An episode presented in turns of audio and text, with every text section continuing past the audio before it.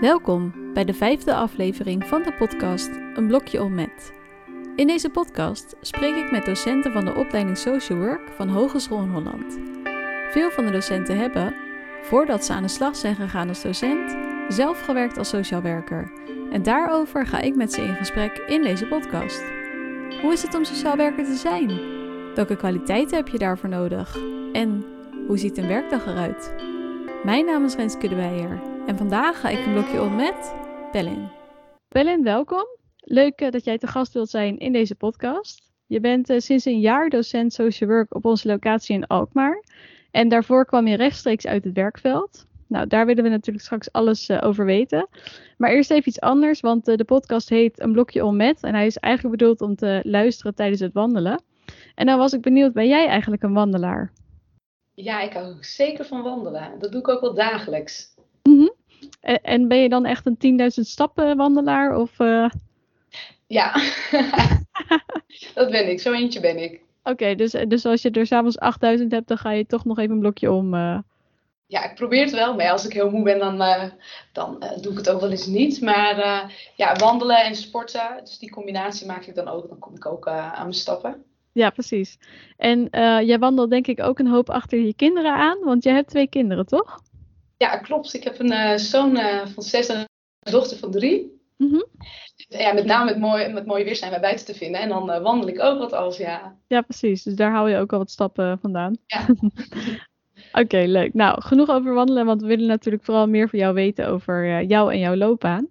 En als we dan beginnen bij het begin, dan kwam ik er eigenlijk achter dat jij geen social work hebt gedaan in eerste instantie, maar verpleegkunde. Zou je daar wat over kunnen vertellen? Ja, klopt. Ik ben uh, gestart met uh, verpleegkunde op mbo-niveau. Mm -hmm. Ik had altijd het idee, ik wil mensen helpen. En uh, ik dacht, nou, verpleegkunde ben je mensen aan het helpen. Ja. Dus zodoende ben ik daarmee gestart. En ja, ik heb ook altijd wel fascinatie gehad voor, nou, voor verpleegtechnische handelingen. Dus nou, bloed, prikken zetten, dat ja. vind ik leuk. Vind ik nog steeds leuk. Um, Alleen ik ben erachter gekomen dat sociaal contact binnen verpleegkunde uh, minimaal is. En dan met name uh, in ziekenhuizen. Mm -hmm. En uh, ik had daar ooit een, een, een patiënt die, die, die, ja, die ziek was, die had kanker al acht jaar. En op een gegeven moment had ik tijd over. En ik denk, nou wacht, ik ga even buiten de regels treden. Ik ga de mensen niet als nummers zien, maar ik ga naast iemand zitten. Ja. Ik ben met hem in gesprek geraakt en nou, na een half uur zei hij dankjewel. Ik zeg, nou ja, waarvoor? Omdat je met mij in gesprek bent gegaan. En toen dacht ik, hé, hey, wat gek dat iemand uh, mij moet bedanken omdat ik een gesprek ben aangegaan. Want dat is toch hartstikke normaal. Ja. Maar dat was het niet. En dat wist ik ook omdat er veel druk uh, is uh, binnen ziekenhuizen. Mm -hmm. En zodoende dacht ik, hé, hey, ik wil verder. Ik wil veel meer gesprekken gaan voeren en mensen op een ander niveau helpen. Ja. Ik ben terechtgekomen bij Social Work in Haarlem als student. Ja, dus je had, nou ja, toen je begon met verpleegkunde nog niet zoiets van, nou, ik ga daarna nog social work doen, maar dat is eigenlijk een beetje gegroeid tijdens je studie of tijdens je stages misschien wel. Ja, klopt. En toen jij begon dan met de opleiding social work in Haarlem, had jij, toen je daarmee startte, dan ook al echt een soort toekomstbeeld? Of echt van, nou ja, die baan zou ik dan graag willen hebben? Of begon je nog heel breed daaraan? Nee, ik begon heel specifiek. Ik wilde altijd al met kinderen werken. Mm -hmm. Dus uh, ik had mijn zinnen gezet op, ik, het wordt sowieso iets met kinderen. Ja. En dat is niet uitgekomen overigens, want ik heb een uh, andere passie ontdekt. En uh, ja, dat is de GGZ. Ja. Geweest. want tijdens mijn studie, omdat ik al verpleegkunde was, tijdens mijn verpleegkundeopleiding, -hmm. ben ik meteen gestart met werken binnen verschillende doelgroepen. En ik ben gestart bij de Hartenkampgroep.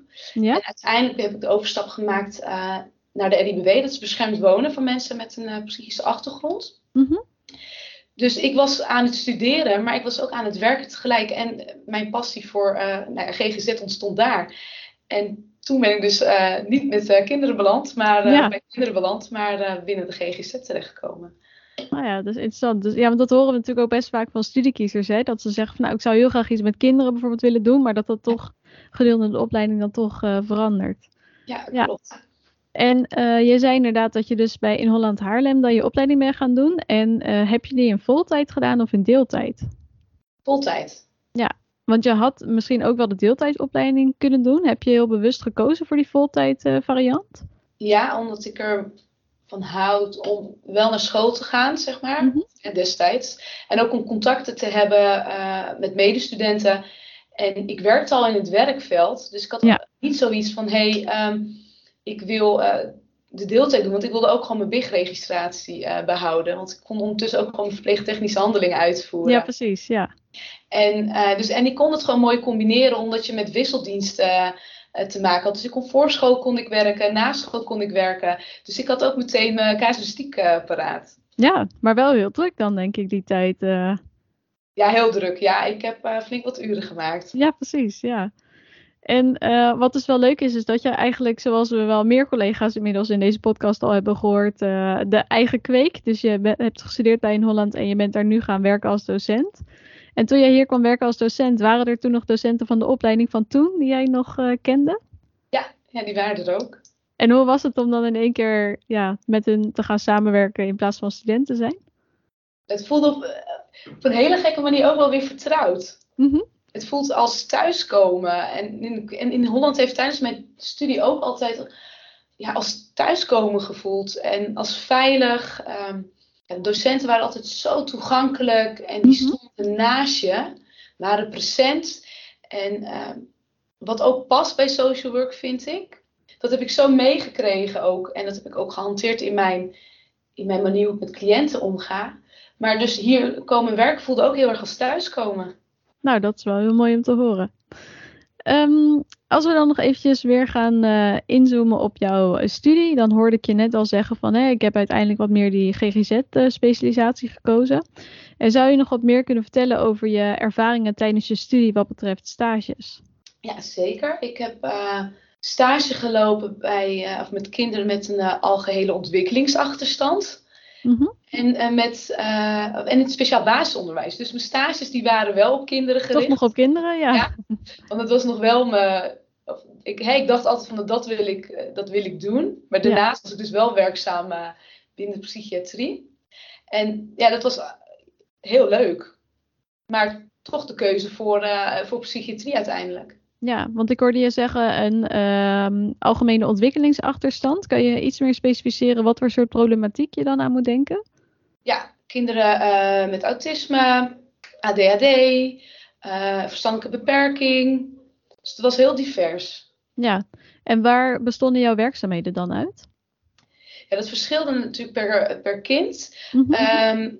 Wat we met name deden is dus kijken naar van wat is de behoefte en waar kunnen wij een kindje bij helpen. Zo hadden we een kind die, uh, nou, die was zes, maar kon nog geen ik zeggen. Oh, dus ja. dat, uh, dat wees erop dat, dat de hechting, de veilige hechting, dat die ontbrak. Dus dat was mijn taak heel erg van oké, hoe, hoe ga ik het kind leren ik zeggen? En dat was met heel veel oefenen, voor de spiegel staan, spelletjes doen uh, en beginnen vanuit, uh, van, vanuit zijn eigen naam noemen. En dan de mhm. vervolgstap naar, naar bijvoorbeeld ik kunnen zeggen. Maar hè, er waren ook kindjes die nog niet konden praten.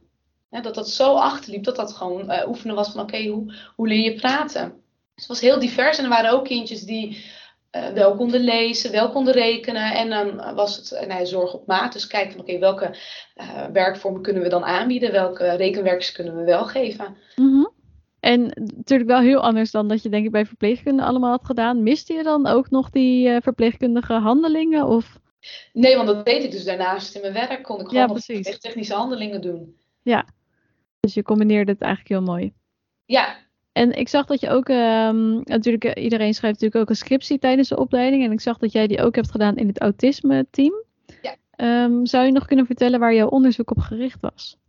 Ja, dat kan ik zeker. Ik, want ik op een gegeven moment, uh, uh, want ik was dus als invaller aan het werk. En dan binnen mijn invalcontract was ik al heel veel aan het werk met, uh, met mensen met autisme. En hebben ze me mhm. gevraagd om fulltime daar te werken. Naast mijn ja, ook nog even ernaast.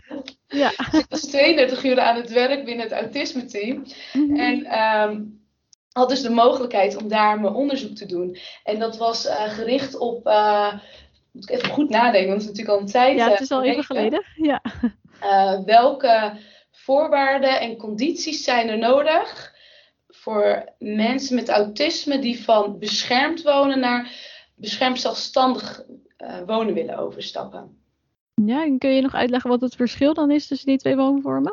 Ja, nou beschermd wonen is er 24 uur zorg aanwezig. Mm Dus, dus een ochtenddienst, avonddienst en op de locatie was er dan een bereikbaarheidsdienst. Dus je was ten alle tijden bereikbaar bij, uh, bij calamiteiten. Ja. En bij beschermd zelfstandig wonen hebben ze een eigen woning. Wij kwamen als ambulant uh, werken, kwamen daar op bezoek om te ondersteunen bij zaken waar ze tegenaan liepen. En dat kan ja. zijn. Uh, nou ja, toch niet lukt, dat het net niet lukt met koken. Dus dat waren zo al dingen waarbij we ze ondersteunen. Ja, dus eerst hadden ze eigenlijk heel veel ondersteuning en ze willen een stap maken naar iets minder. En jij hebt dus onderzocht wat hebben mensen dan nodig om daar te komen, om die stap te kunnen maken. Ja, klopt. En kan je iets noemen waarvan je nog weet dat dat uit je onderzoek kwam?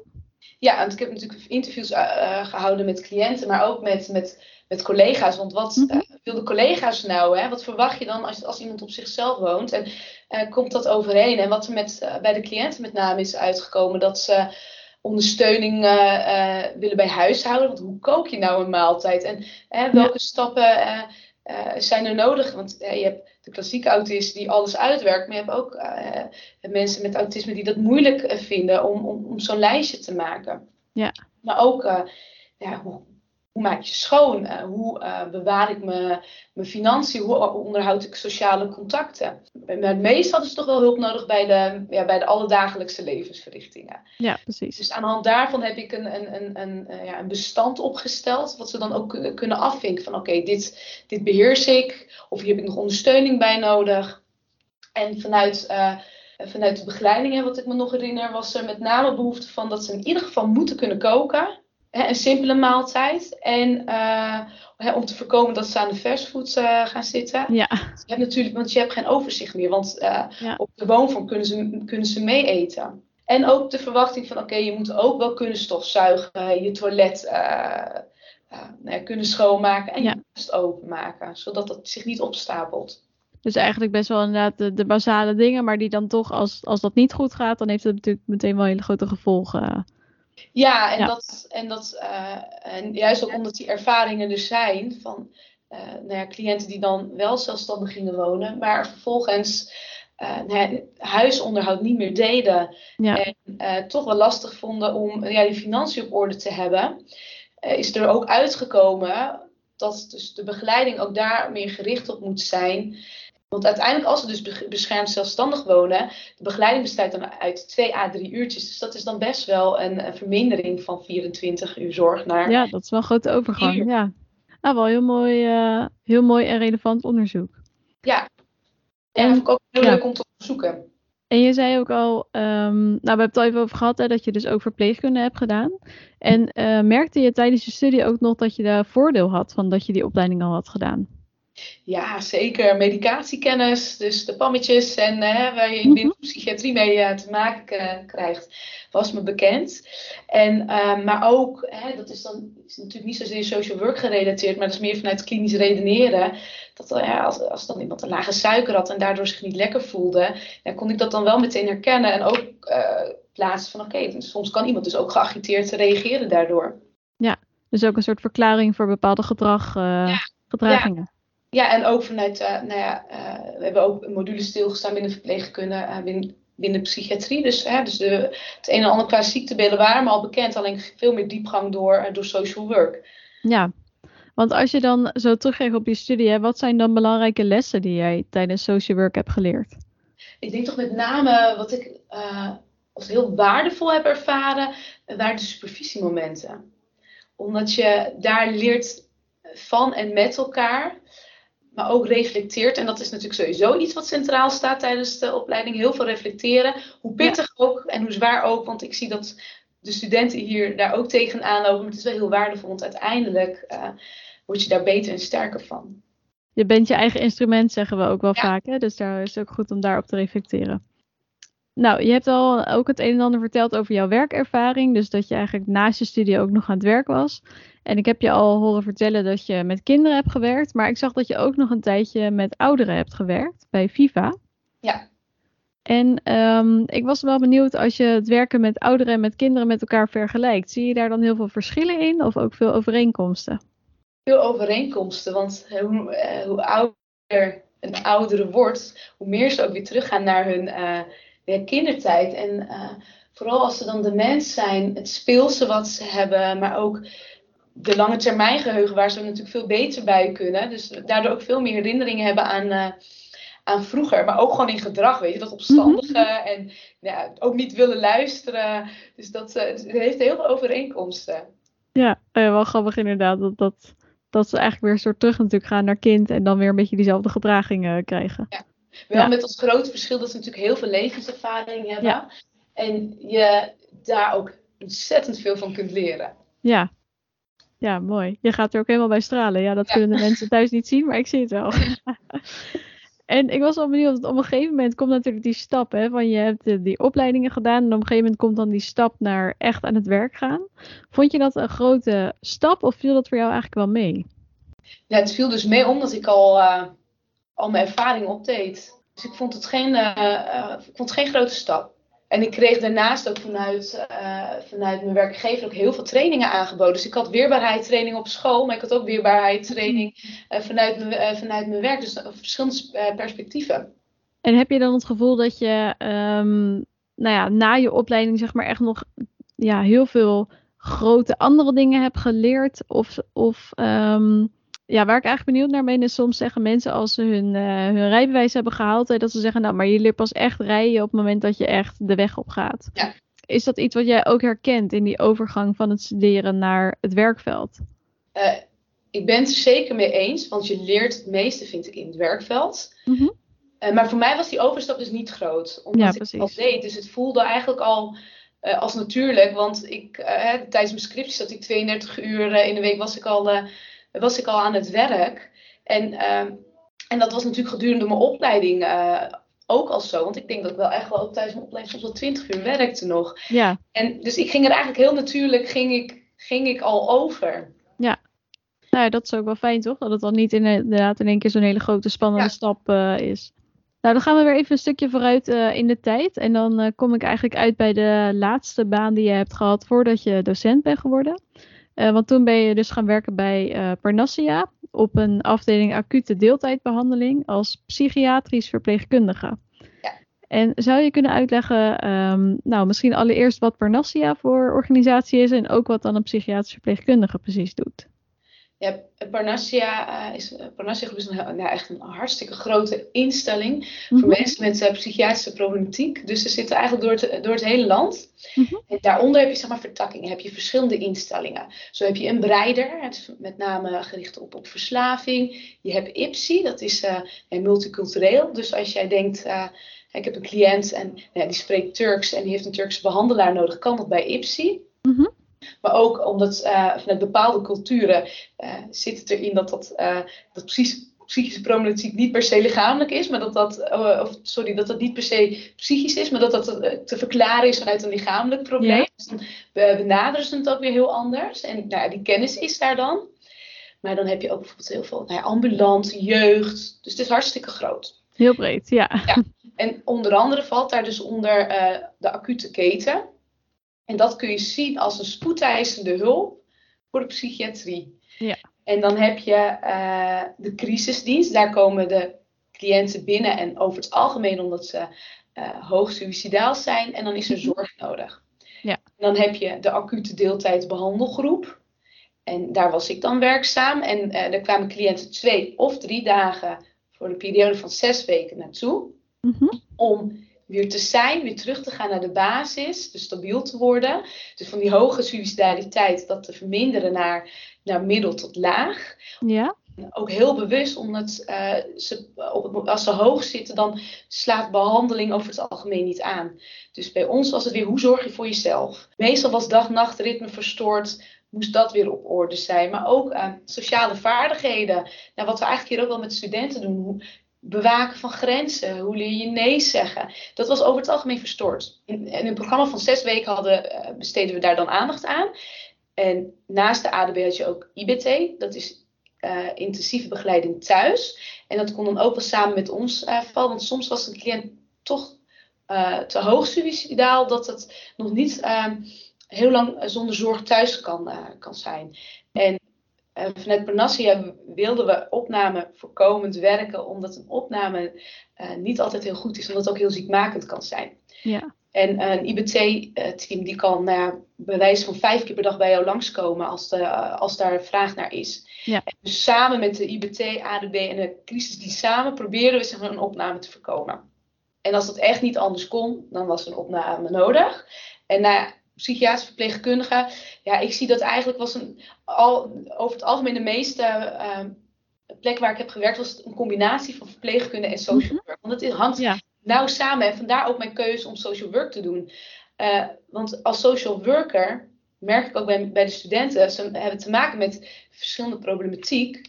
En nou, heb je ook bij verpleegkunde heb je daar ook mee te maken.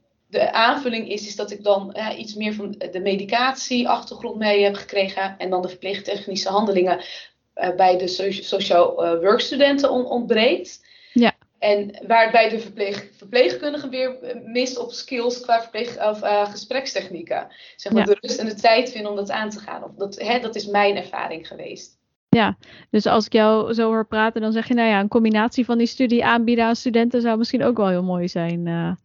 Nou ja, ja, eigenlijk wel. Ja. ja want ik denk echt dat uh, als ik kijk waar mijn studenten nu stage lopen, dan heb je, heb je te maken met mensen. En uh, als er een cliënt onwel wordt, of je nou verpleegkundig bent of niet, moet je weten wat doe je als iemand. Ja, zeker. Wat, uh, ja, en als je weet dat, dat jij een cliënt hebt uh, met, met, met suikerziekte, dan moet je weten van oké, wat gebeurt er als iemand een, een, te lage of een te hoge suiker heeft. Um, dat zijn gewoon dingen die altijd kunnen gebeuren.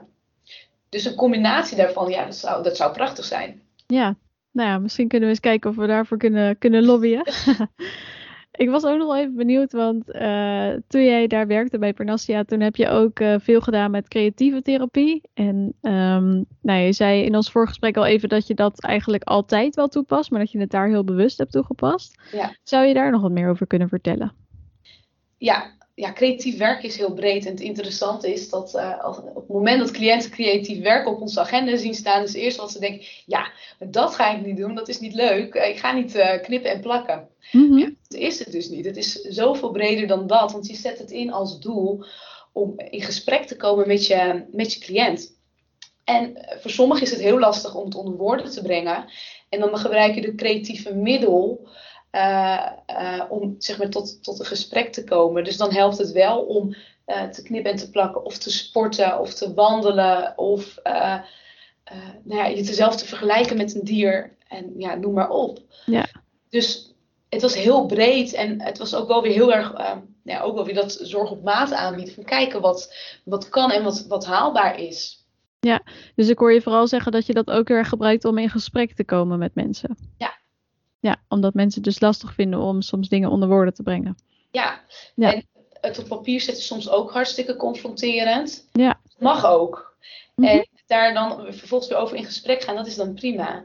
Ja. ja, dus je kijkt ook heel erg bij wat bij die cliënt uh, past. Ja, en we werkten altijd met twee collega's op de groep. En mm -hmm. uh, we hadden altijd dan een verdeling om de beurten, uh, gingen we een onderdeel leiden. En dan de tweede persoon was er dan om om de mensen te ondersteunen. Want over het algemeen heb je tijdens ieder onderdeel lopen dus de cliënten weg. En dan moet je dus een individueel gesprek aanbieden, want dan is er iets uh, confronterend geweest en daar wil je dan aandacht aan uh, besteden. Ja, en dus dan ook uh, met cliënten. Ik heb een cliënt gehad waarvan ik wist dat hij van basketballen hield. Mm -hmm. En um, bij sommige onderdelen dus kan hij dus uh, emoties voelen, waardoor hij agressief kan worden. Ja. En dat, en dat uh, uitte zich bij hem door middel van tics. En ik was toevallig als, als, uh, nou ja, als, als observator, zat ik er dus bij om die dus te, te, begeleiden. Zag ik al dus dat hij tics had. En, en het ging over grenzen aangeven, iets wat hij moeilijk vindt. Dus ik zag het al aankomen en je werkt ook preventief. Ja. Maar ik heb hem meegenomen. We hebben de bal uit, uit de gymzaal gepakt. En ondertussen geen gesprek aangaan, want hij zat gewoon nog heel erg hoog in zijn emoties. Ja. En we zijn naar de basketbalveld gelopen. We hebben gebasketbald en ik zag hem loskomen, omdat Ja. hij ook zijn energie kwijt kon. En vervolgens konden wij het gesprek aangaan. Ja, En dan heb je dus eh, door middel van creativiteit heb je, heb je een doel bereikt. ja, dat is ook wel een mooi voorbeeld. Hè? Dat, dat het hoeft ook niet altijd creatief te zijn in de zin van knutselen. Want dat is natuurlijk waar mensen dan heel snel aan denken. Maar het kan ook iets heel anders zijn. Ja, wat een mooi voorbeeld. Ik ben wel benieuwd, als je nou terugkijkt naar deze baan, ehm, wat vond je dan het leukste aan deze baan of aan het werken met deze doelgroep? Ehm, de kleine stappen. Ik ehm, merk, hè, dat doen we natuurlijk in onze persoonlijke leven ook. We willen het liefst, morgen willen we al bij een doel zijn. Ja. Terwijl je eigenlijk die tussenstappen nodig hebt om, uh, om daar te komen. En ja, cliënten willen liefst gisteren beter zijn dan vandaag, maar zo werkt het niet. En juist die kleine stappen, die kleine overwinningen, dat bracht me superveel energie. En uh, haalde ik ook gewoon mijn kracht uit. Ondanks dat het ook heel heftig is. Ja, maar daar was ik inderdaad ook wel benieuwd naar. Want het klinkt ook wel als een hele heftige, heftige doelgroep om mee te werken. Hoe heb je dat ervaren? Uh, nee, dus ook als heel heftig. Ja. Uh, want naast dat het je energie geeft, kan het dus ook heel veel energie uh, opzuigen. Ja. En, ja, en met name bij nou ja, suicidaliteit, hè, of de TS'en die plaatsvinden, of nou ja, dus de suicides die ook plaatsvinden. Dat waren wel een heftige momenten binnen het, binnen het werkveld. Ja, zeker. En wat voor kwaliteiten zou jij zeggen dat je nodig hebt om een dergelijke functie uit te voeren? Als hulpverlener? Of ja, als hulpverlener, ja. Tot uh, de doelgroep. Ja. Daar zit eigenlijk voor mij niet eens zo'n onderscheid in. Ik vind het heel erg belangrijk om vanuit de presentie te werken. Dus present zijn. Mm -hmm. naast de cliënt, maar ook het empathische luisteren, uh, door kunnen vragen. Dat zijn hele belangrijke tools om de ander uh, zich gehoord te laten voelen. Maar ik denk ook zeker, wanneer het een doel heeft, ook uh, jezelf kunnen bloot, uh, blootleggen. Dus ook kunnen zeggen, ja, ik heb dit ook meegemaakt, maar meer als, om het als doel in te zetten. Want het is natuurlijk ook niet de bedoeling dat je je hele leed op tafel legt. Maar ik merk voornamelijk binnen de psychiatrie dat cliënten kunnen denken vanwege het taboe die er heerst. Ja, ik ben de enige die het heeft meegemaakt. Ja. Mm -hmm. Maar dat is dus niet zo. En juist door herkenning en erkenning help je de anderen ook weer verder. Ja, dus dat je die ervaring ook echt doelgericht inzet. Ja. Ja, nou zeker. Dat zijn denk ik hele mooie uh, dingen om mee te nemen voor onze studenten. Ja. En als we het dan toch even over die studenten hebben. Uiteindelijk heb je dus de overstap gemaakt naar het onderwijs. En ik was wel benieuwd, zat dat altijd al een beetje in jou? Of is dat op een gegeven moment ontstaan? Nee, ik had tijdens mijn studie had ik altijd wel bewondering voor de docenten en hoe ze dat deden. En uh, mm -hmm. uh, ja, deed ik ook wel onderdelen waarbij ik bijvoorbeeld groepjes hè, mocht begeleiden naarmate mijn studiejaar vorderde. En merkte ik, hé, hey, dat vind ik wel heel leuk. Ja. En uh, ik heb altijd stagiaires begeleid. Dus iets in, in, in de ander wat meegeven, wat kunnen bijbrengen. En hij heeft me altijd wel nou ja, geïntegreerd. En ja daarop heb ik besloten, weet je, ik ga het proberen. Ik weet niet of ik het word, maar um, ik heb in ieder geval uh, wel de ervaring uh, om, om die te kunnen delen met de studenten. Ja. ja, ik denk dat dat ook echt heel waardevol is, dat je zoveel praktijkkennis dan ook met hun uh, kunt delen. Ja. En wat vind je nu bij In Holland het leukste vak om te geven? Jeetje, ja, weet je, dus heel veel leuk. En dat is het ja. lastige ook. Um, ja, wat ik het leukste vind is ja, creatief werken ook. Hè, de training creatief werken, maar daarnaast ook de leerwerkplaats. Dus leerwerkplaats jaar 1 ook heel bewust, omdat ze dan nog nou ja, heel vers binnenkomen. Ja. En de leerwerkplaats in jaar 3 uh, en dan met profiel langdurig complexe zorg, omdat ik daar dan ook wel mijn uh, GGZ-ervaring in kwijt kan. Ja. En eigenlijk ook andere trainingen ook. Dus het is heel lastig. Eigenlijk, om, uh, eigenlijk gewoon alles. Ja. ja, precies. Nou, dat is alleen maar mooi. Um, nou, Penny, we zijn bijna aan het einde gekomen van de podcast, maar we gaan nog even naar een vast uh, blokje. En jij gaf al aan dat jij een uh, luisteraar bent van de podcast, dus ik denk dat je de volgende vragen misschien al een beetje voelt aankomen. De eerste is toen jij nog, uh, of eigenlijk toen jij net begon met werken als sociaal werker, toen wist je nou ja, nog niet zoveel als dat je nu natuurlijk vandaag de dag weet. En nu je zoveel jaren verder bent en zoveel dingen hebt geleerd, wat zou een advies zijn wat jij aan jezelf zou willen geven, aan je vroegere zelf? Uh, en niet te veel van mezelf verwachten. Uh, dus niet dat perfectionistische. Uh, mm -hmm. En wees lief voor jezelf. Ja, nou dat, dat vind ik een heel mooi advies. En dan nog een andere vraag. Dat is een beetje in het kader van het boek Die ene patiënt. Waarin artsen vertellen over een patiënt die hun kijk op het vak heeft veranderd. En ik was benieuwd of jij ook een cliënt hebt die jou heel erg is bijgebleven. Of die je echt anders naar het vak heeft laten doen kijken. Ja, die is zeker geweest. Ja, wel meerdere hoor. Mm -hmm. Maar ik denk één specifiek, en dat was een, uh, dat was een jong meisje. En door middel van een, een houten pop die kan bewegen, ik weet niet of je dat kan voorstellen, mhm. eh, heeft zij mij verteld ehm, nou ja, hoe haar gezinssituatie is geweest. En dat had te maken met nou ja, seksueel uh, overschrijdend gedrag en ook met huiselijk geweld. Mhm. En zij heeft zich toen zo kwetsbaar opgesteld, terwijl het een heel gesloten meisje was. En dat, dat, nou ja, dat, dat, ik kan ook maar haar naam weet ik nog. Ik kan me ook nog dat moment zien en ik kan me haar gezicht voorstellen. En zij zal altijd uh, nou ja, bij mij blijven. Ja, omdat ze zich zo openstelde over zo'n ja. lastig onderwerp. Ja, en ik ook, ook wel een, een speciale band met haar had. En ja. van die cliënten waar je gewoon een speciale band mee hebt. Ja, wat mooi. Nou, dankjewel. Dan heb ik tot slot nog een laatste vraag. Heb jij nog een ehm, advies aan onze studenten of onze toekomstige studenten? Of misschien wel een laatste promo-praatje waarom social work het mooiste vak is dat er is? Ja, ik vind het mooiste vak omdat je echt mensen kunt helpen en juist met die kleine stappen zoveel meer kan dan dat we denken, omdat we, dus, omdat we daar juist overheen stappen. Ja. En ja, in social work is present zijn en, uh, en ook de stil kunnen staan bij die kleine stappen. Nou, heel mooi, dankjewel. Ik hoop, uh, Pellen, dat jij ook onze studenten nog een heleboel stappen vooruit gaat helpen. Maar daar heb ik alle vertrouwen in. En dan uh, zou ik zeggen, nu snel weer naar buiten aan de wandel om uh, toch nog aan die 10.000 te komen vandaag. Dankjewel. Jij bedankt.